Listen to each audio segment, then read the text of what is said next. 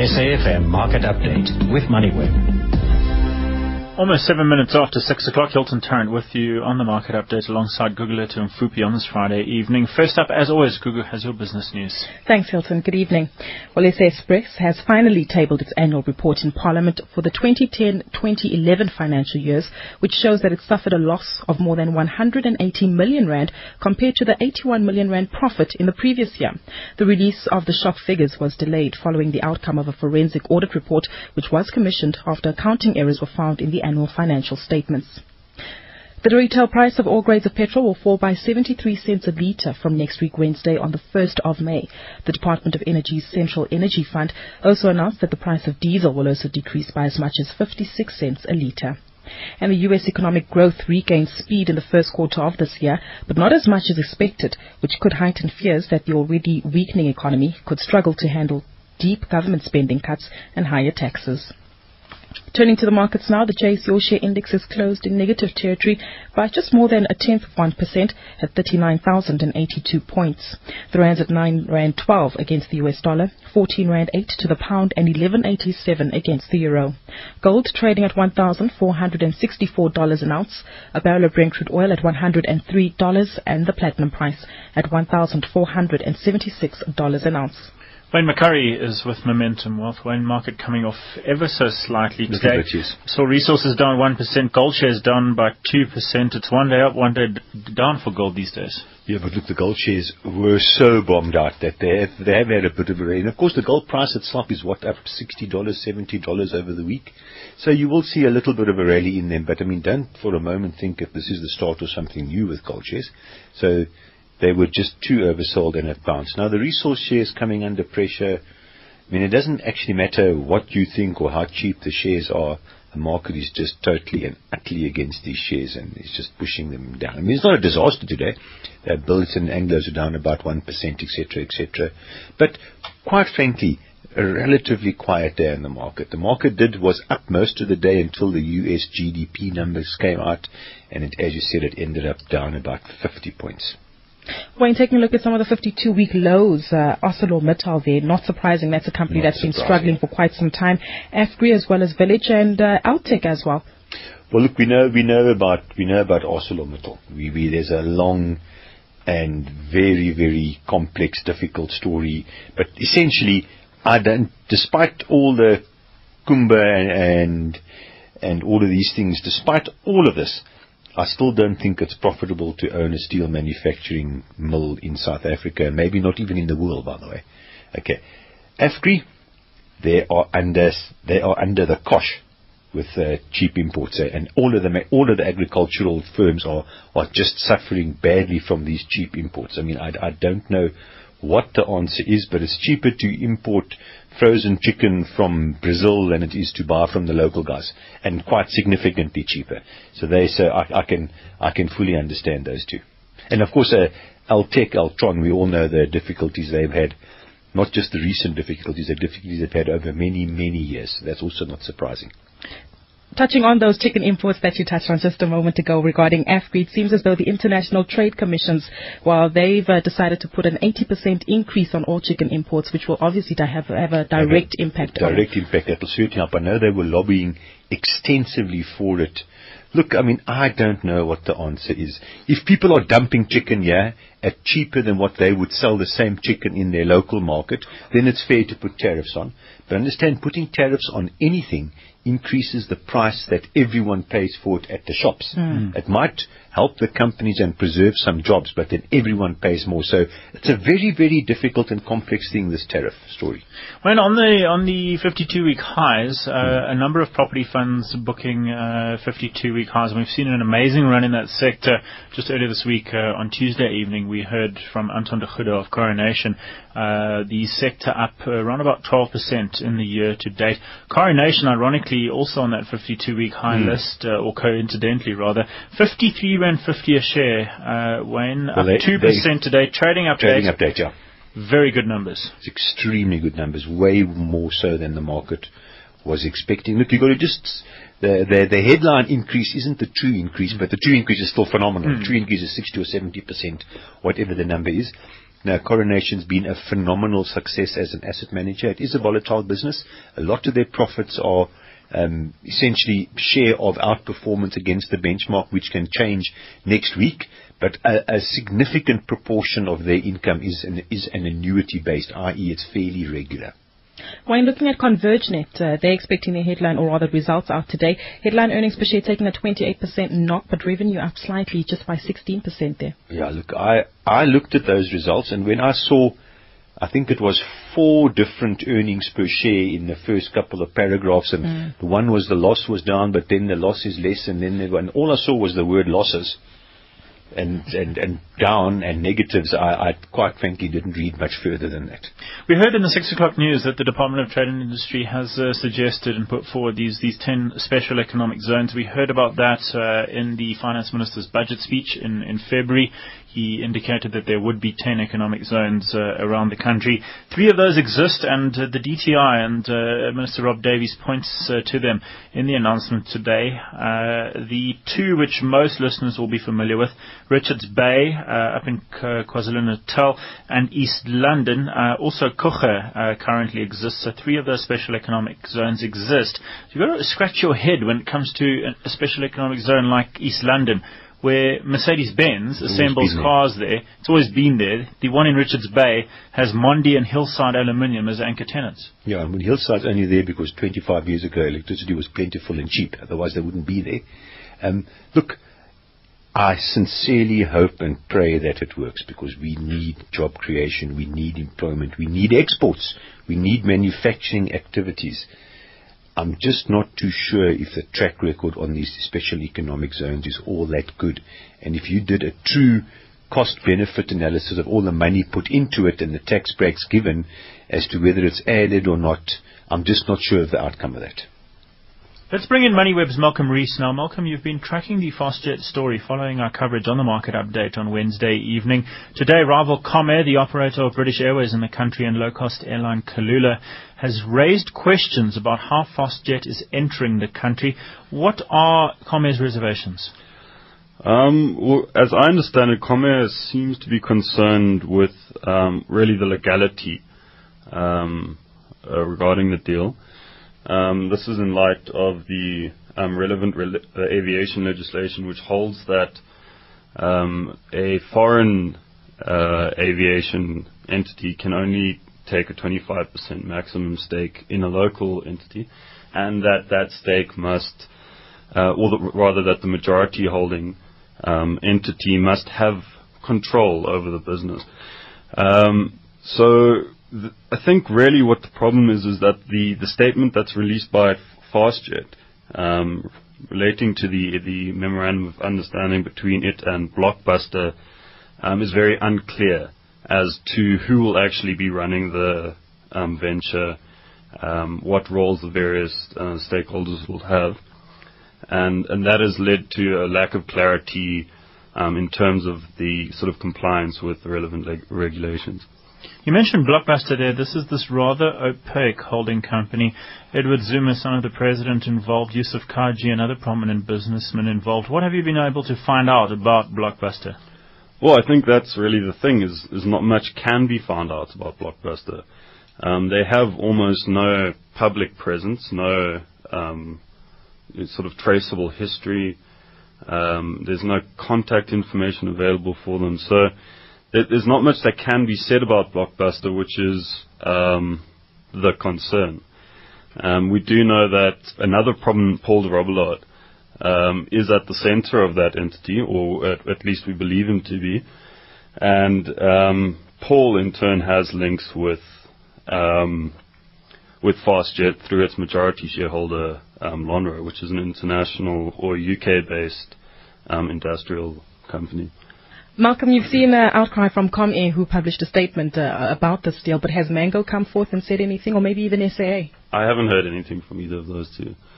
I haven't tried to contact them, um, so I have no idea where they sit.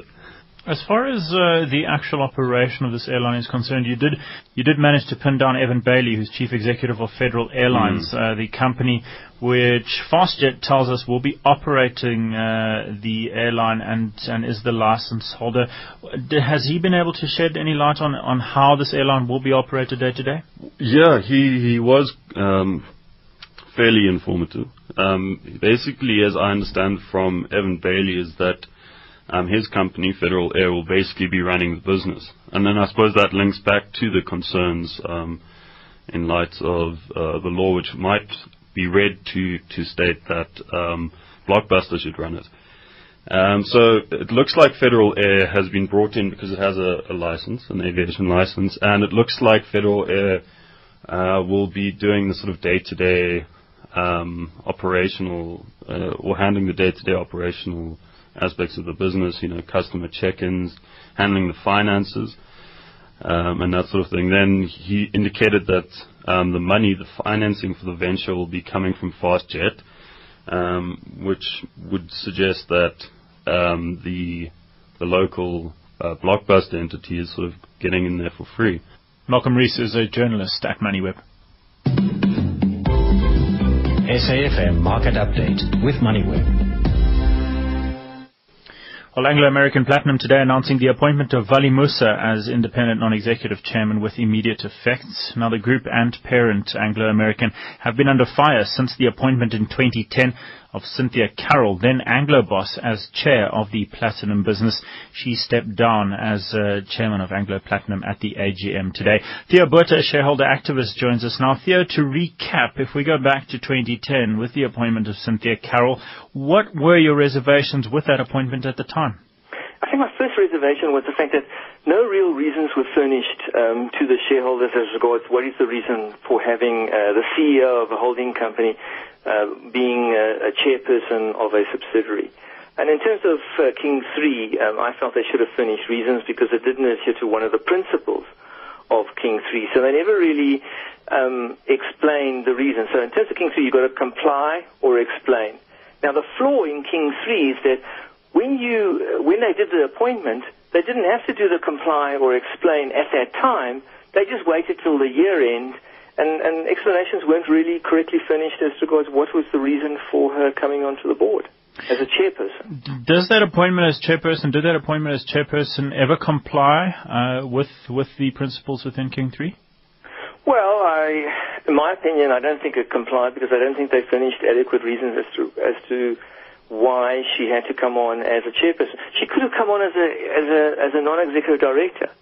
I mean, she's the C E O of the holding company, which controls eighty percent of Anglo Plat. Mm. So how much power did she need? Uh, and on top of that, Anglo-American, she wasn't the only director of uh, from Anglo-America appointed to Anglo Plat's board. I think there were two other directors that were appointed from Anglo-America's board onto Anglo Plat's board. So, so I felt that the holding company had, had good representation um, on the board if they wanted to drive a process.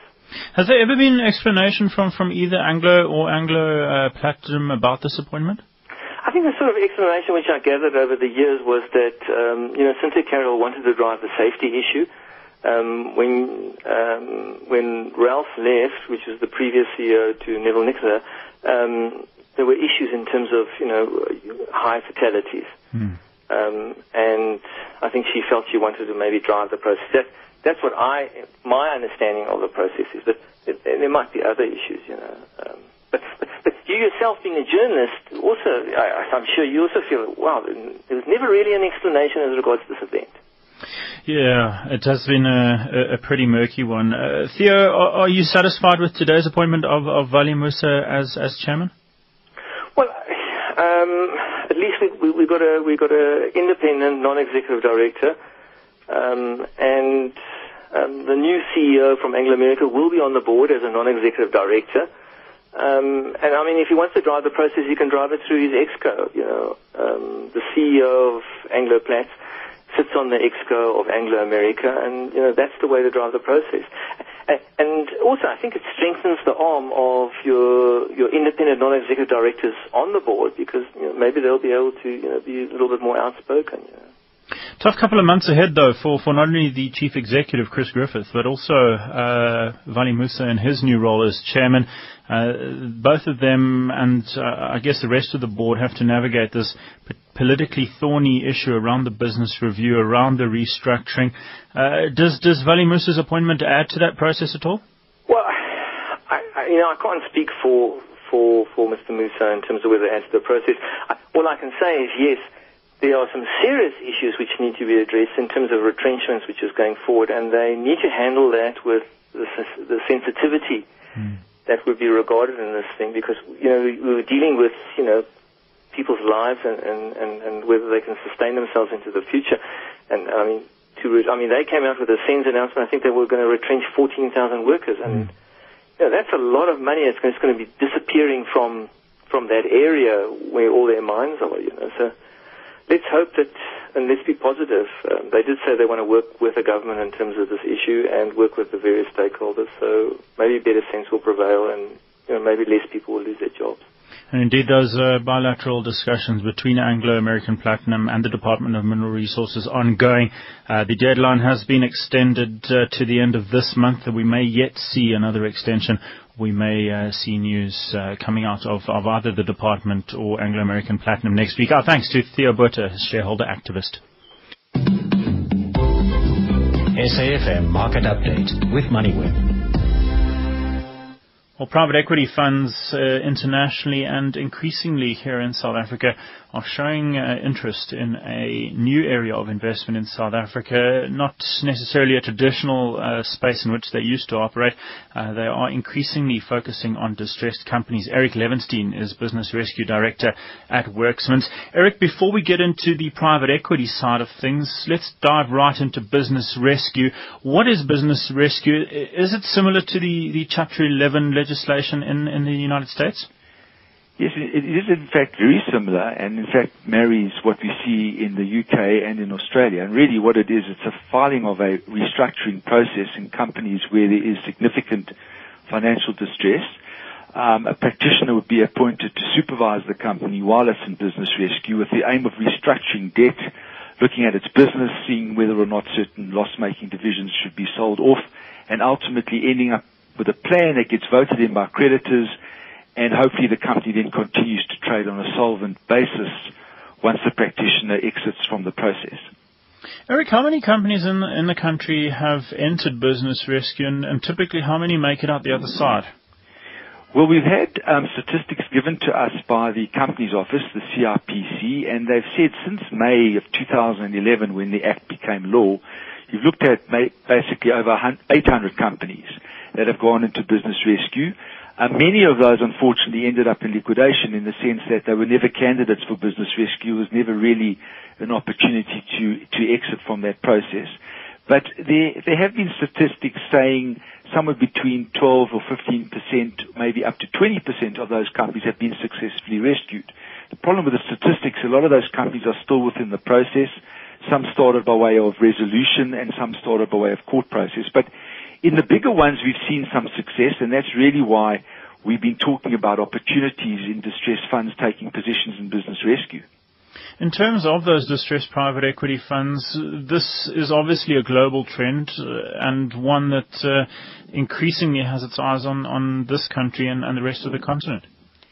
Now, I think um, if you look at the, the significant size of distressed funds that are in place in the in the U S and the U K, you're talking about billions of of uh, euros and dollars being spent on distressed debt. And I think um, particularly very recently we had some interest out of out of the U K. There was an article published on the story in the Financial Times, just really talking about distressed funds now looking beyond the borders of Europe and the U K and starting to look down at South Africa and Africa in respect of opportunities where companies have run out of cash, they can't restructure themselves, they need to go into some formal process, and there's the opportunity, acquiring some kind of valuable asset, which would probably be at a very cheap value if you're compromising with creditors.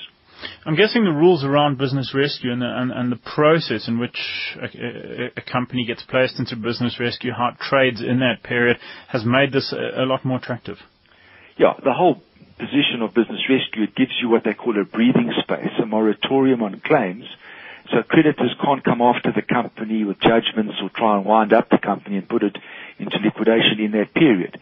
So the moratorium assists in allowing the practitioner to talk to creditors, talk to employees, directors and other stakeholders to ensure that the company is given a chance and see whether or not there's a plan that's sustainable and can deliver that company uh, beyond business rescue into a solvent and, and profitable levels, which obviously is, is the ultimate objective of business rescue. Eric, just to close off with, uh, we have covered uh, some of the companies in business rescue on the market update. Uh, Top T V, uh, perhaps one of the most well-known ones of those, still trading under business rescue. Melf, the fashion chain, entered business rescue a couple of months ago. Uh, is there interest locally among the uh, private equity and venture capital um, companies uh, around potentially looking at, at distressed companies?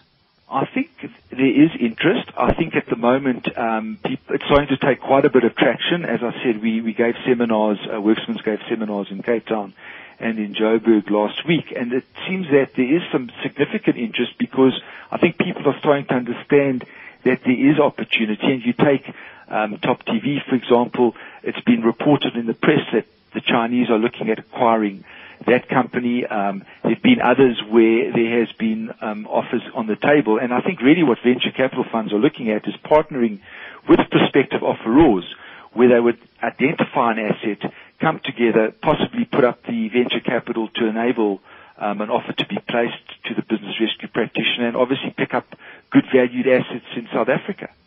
Eric Levenstein is Business Rescue Director at Werksmans.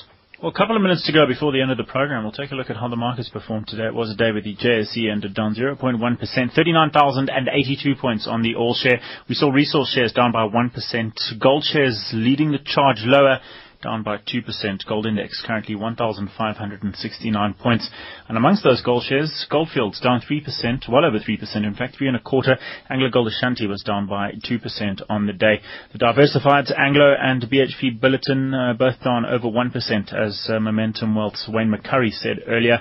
Also on the lower side, Vodacom and M T N under pressure. M T N down by around about one point seven percent uh, on the back, uh, perhaps, of those uh, subscriber numbers released yesterday. Vodacom was down almost two percent on the day, as uh, perhaps its exposure to South Africa is a little bit greater than uh, than M T N's. Absa Standard Bank uh, also lower on the day. We saw Bidvest down by one point seven percent. On the plus side, though, S A B Miller uh, up almost one point five percent today. British American Tobacco also among the defensives. That was up one percent. Kumba Iron Ore and Exxaro both up over one percent today. And Shoprite was uh, up around about three quarters of one percent. Well, if you happen to miss out on tonight's show, then you can log on to moneyweb dot co dot za, as full transcripts and podcasts of tonight's show will be available there. You can also read up on my uh, Malcolm's story regarding FastJet, as well as the murky water surrounding that deal. That's one of the top stories on MoneyWeb at the moment. Alternatively, you can download the MoneyWeb Talk app, available for free on all major app stores, and uh, listen to the audio channels of tonight's show. Alternatively, uh, you can also follow us on Twitter at MoneyWeb uh, with uh, full breaking news throughout the day, uh, twenty-four hours a day. At MoneyWeb Radio with uh, updates specifically for this program. At Hilton Tarrant or at Gugulethu Mfupi. Well, maybe G U G U M F U P H I would make it simpler. That's simple. Well, from myself, Hilton Tarrant, and myself, Gugulethu Mfupi, have yourselves a great weekend.